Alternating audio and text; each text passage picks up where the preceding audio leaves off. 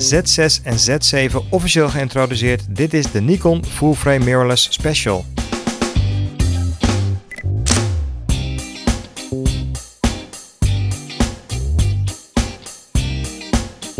Het is 23 augustus 2018 en je luistert naar aflevering 11 van de Photo Stories podcast, de Nikon Z-series special. Want Nikon heeft vandaag officieel hun full-frame mirrorless camera systeem bekendgemaakt en aan de pers gepresenteerd. En ik was daarbij aanwezig. Ik heb de camera's dus kunnen zien en mogen vasthouden en zal de details van Nikon en mijn eerste eigen bevindingen met jullie delen in deze podcast. Ik heb ook uitgebreid gesproken met een medefotograaf die al enkele weken met de Z7 heeft mogen schieten en zijn ervaringen ook met ons wilde delen. Blijf dus vooral luisteren tot het einde van deze podcast om ook dat interview te horen. Goed, ja, en dan de details. Het gaat om twee identiek uitziende camera's, de Z6 en de Z7 voorlopig ook drie lenzen en een lens mount adapter. Het hele systeem maakt gebruik van een nieuwe Z-mount en dat lijkt eigenlijk het allergrootste nieuws te zijn voor Nikon, want die heeft al decennia lang dezelfde F-mount. Uh, ja, ik zal jullie niet vervelen met alle specificaties, want die zijn gewoon online te vinden. Maar het belangrijkste is dat de Z6 een 24,5 megapixel sensor heeft. Die heeft een ISO-bereik van 100 tot 51.000. Uh, de Z7 heeft een 45,7 megapixel sensor. En die heeft een gevoeligheid vanaf ISO 64 tot 25.000. En ja, die laatste, dat is dus het duurdere model, topmodel, die heeft 493 scherpstelpunten, verdeeld over 90% van de sensor. En de Z6 heeft er 273 ook over ongeveer de hele sensor. En daarbij zie je al gelijk het eerste verschil met een DSLR. Zeker de full-frame DSLR's, die hebben het autofocusgebied vaak in het midden van het frame zitten. Ja, de Z6 is ietsje sneller met 12 frames per seconde tegen 9 frames per seconde voor de Z7. Beide camera's zijn overigens volledig bestand tegen stof en spatwater, of zoals Nikon het zelf zegt, dezelfde kwaliteitsbehuizing als de Nikon D850. Ja, het meest opvallende is dan nog wel dat beide camera's maar één memory card slot hebben. Er kan dus maar één geheugenkaartje in en dat zal voor veel professionals een spelbreker zijn, want die willen niet riskeren dat hun enige geheugenkaartje tijdens een shoot ermee ophaalt en de foto's verloren gaan. Twee kaartslots is een vereiste voor veel professionele fotografen.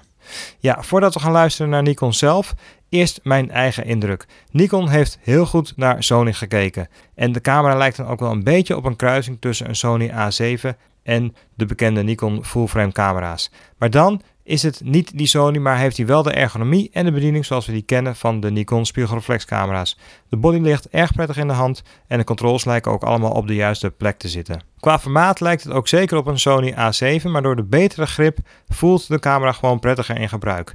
Een beetje als een kleine APS spiegelreflex of wellicht zelfs ook de grotere modellen van Panasonic zoals de GH5 of de G9. Ja, die grip had voor mij nog wel groter gemogen, maar dat vind ik ook van een D610 die ik dagelijks gebruik. Ik denk dat het voor de meeste gebruikers uitstekend is. Het voelt in ieder geval heel erg prettig. Ja, een van de eerste dingen die opvallen is de elektronische zoeker. Dat is natuurlijk ook een van de grote verschillen met een traditionele spiegelreflex. Die zoeker oogt erg goed. De eerste indruk is dat het zelfs beter is dan uh, de laatste Sony modellen of de Panasonic G9, die ook een zeer goede elektronische zoeker heeft. De camera reageert voor de rest ook gewoon heel snel, zoals je dat ook van een moderne professionele mirrorless camera mag verwachten. De mechanische sluiter is zeer stil. De autofocus met die nieuwe lenzen is geruisloos en ook heel snel. Maar ik heb nog erg weinig tijd gehad om dit echt goed te testen. Wat ik in de presentatie overigens niet heb gehoord is of de camera Face Detect en Eye AF heeft. Dus dat de camera detecteert waar een gezicht is en waar de ogen zitten en automatisch daarop scherp stelt. Dat zit in de meeste huidige mirrorless camera's en is een zeer gewaardeerde functie door de gebruikers. Sony heeft het, Panasonic heeft het al jaren, werkt uitstekend, zeker voor portretfotografie. Het ontbreken hiervan zou een gemiste kans zijn in mijn ogen. Ik ben heel benieuwd of Nikon daar nog mee gaat komen. Wellicht zit het ergens verstopt en geeft ze er zelf niet genoeg aandacht aan. Uh, misschien komt het nog met een firmware upgrade. Ik ben heel benieuwd. Speciale functies om batterij te besparen heb ik ook niks over gehoord. Waardoor het opgegeven aantal foto's met één batterij slechts 330 foto's is. Ook hier had ik meer verwacht van Nikon. Ja, dan even heel snel de prijzen. De Z7, het topmodel, zou eind september leverbaar moeten zijn voor een adviesprijs van 3700 euro, inclusief BTW. En als kit is die camera met de 2470 f4 lens en de FTZ adapter Um, dat is dus de adapter om je oude lenzen, je F-mount lenzen aan te sluiten. Die kit is te krijgen voor 4450 euro. De Z6 komt pas eind november op de markt en gaat dan 2300 euro kosten voor de body. ook weer inclusief de BTW. En in diezelfde kit, dus met de 2470 f4 lens en die adapter, is die dan 3050 euro. Ja, ik hoop de camera binnenkort te ontvangen om een paar dagen mee te testen. Daar kan ik er zeker ook meer over vertellen. Maar laten we eerst even luisteren naar Nikon zelf. Ik sprak met Daan Vasquez. Hij is verantwoordelijk voor alle evenementen en trainingen en workshops bij Nikon Nederland. En ik vroeg hem voor wie deze camera's nou eigenlijk bedoeld zijn. Ja, eigenlijk uh, ja, er zijn in het verleden natuurlijk 100 miljoen uh, F-mount objectieven verkocht ja, dat is eigenlijk onze doelgroep. Daarnaast uh, de entrepreneurs, dus de, de mensen die een eigen zaak hebben, die filmpjes moeten maken. Uh, uh, fotografie, daar gaan we veel meer met de Z6 op, op, ons op richten.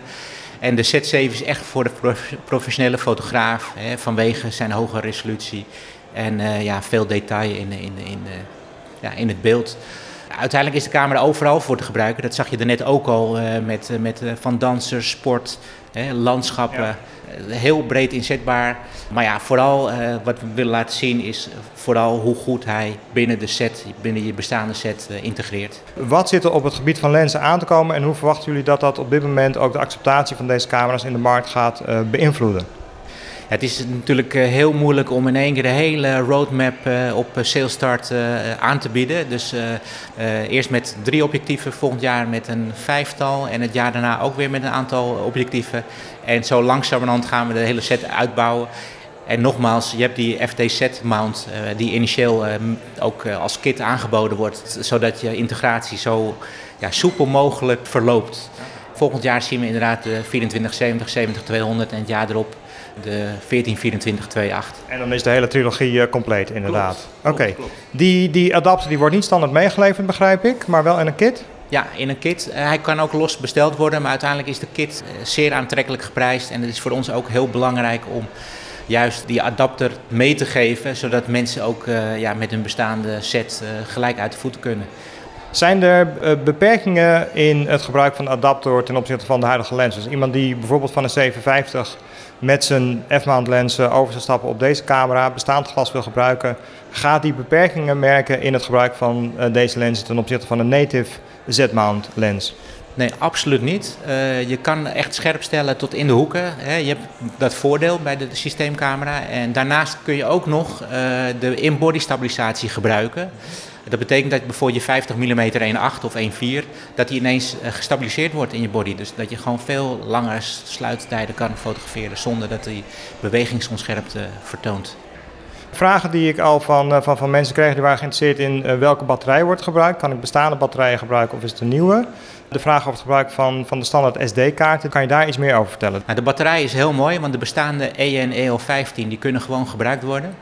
Uh, er is ook nog een aankondiging geweest voor een uh, battery pack onder de body. Dus eigenlijk zonder uh, knoppen, maar echt uitsluitend een battery pack waar twee extra batterijen in kunnen.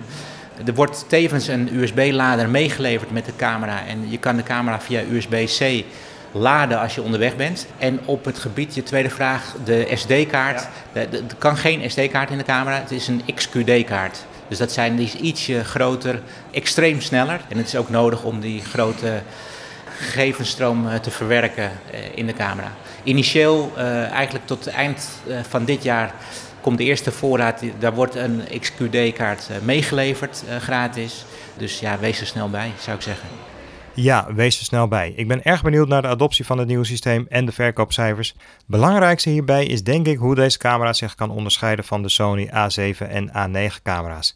En hoeveel belang fotografen die echt willen overstappen op een full-frame mirrorless hechten aan het kunnen blijven gebruiken van hun bestaande lenzen.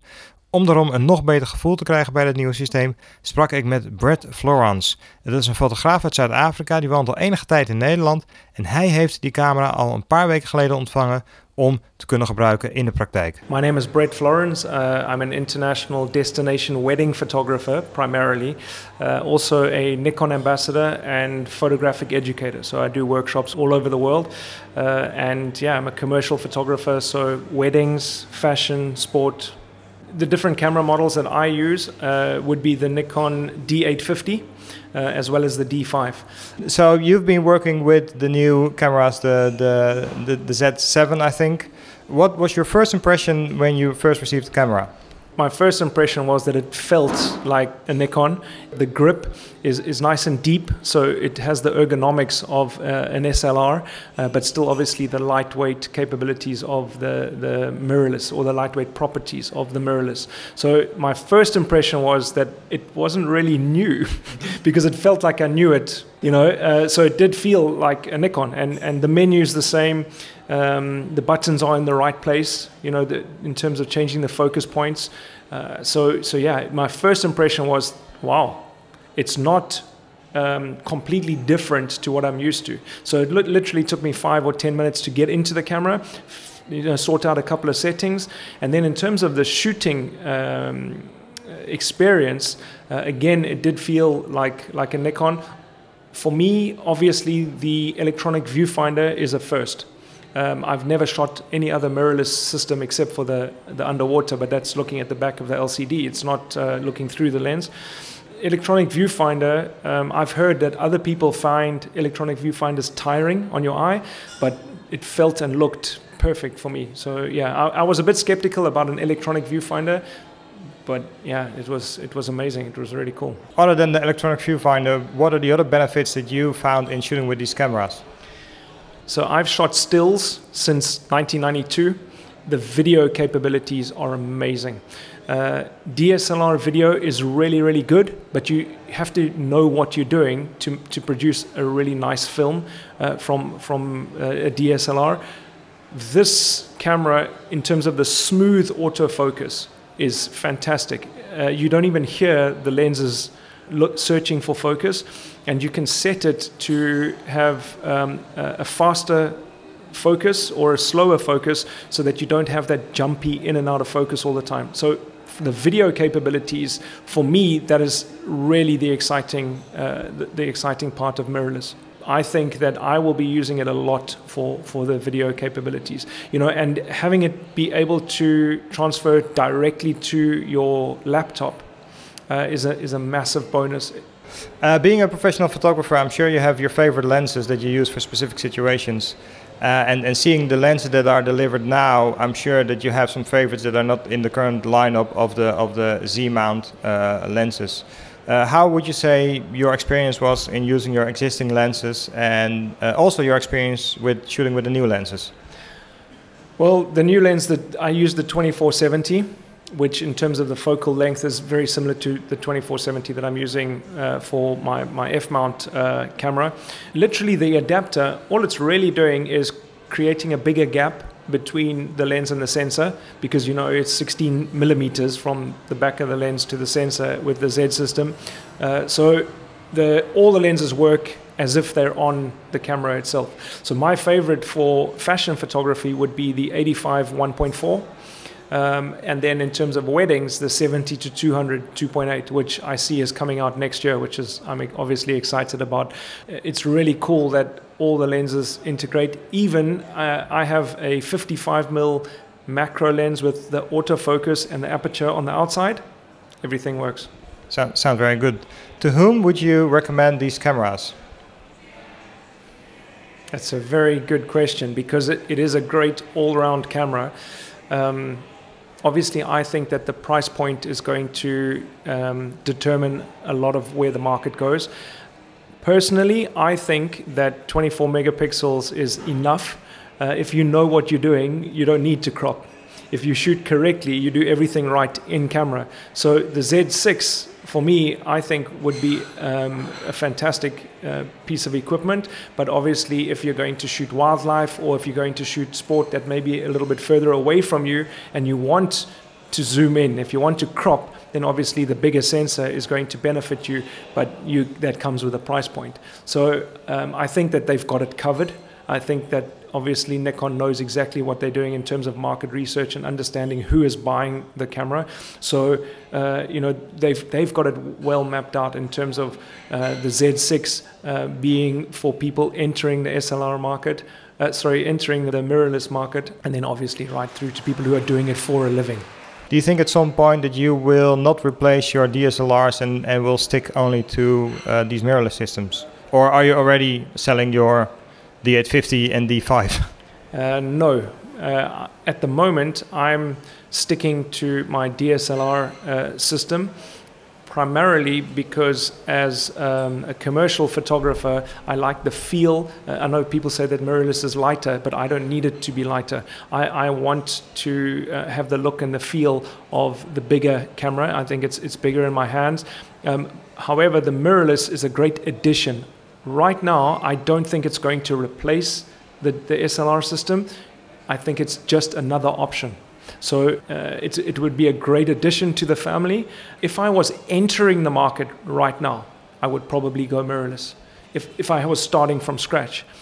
However, being in the position that I'm in, with having the D8, uh, the D850 and the D5, what I'm getting from those cameras uh, fulfills my needs perfectly, and the mirrorless will come in handy uh, in certain situations. But right now, I think it really is horses for courses. You choose what you are going to to um, uh, use in terms of what you're actually shooting, which does take it back to if I'm a, a prosumer, if I'm a, somebody who's uh, an enthusiast or a hobbyist and I want to elevate, then I would definitely go mirrorless. Ja, dankjewel Brad voor je tijd en je geduld om je bevindingen met mij te delen. Brad maakt overigens echt prachtige foto's. Ik link zijn website en zijn Instagram in de beschrijving van deze podcast. Bekijk zijn werk, heel erg inspirerend. Ja, daar vroeg ik hem ook nog tot slot, en dat heeft eigenlijk niks met de nieuwe Nikon camera's te maken, welk advies hij aan beginnende fotografen zou willen meegeven.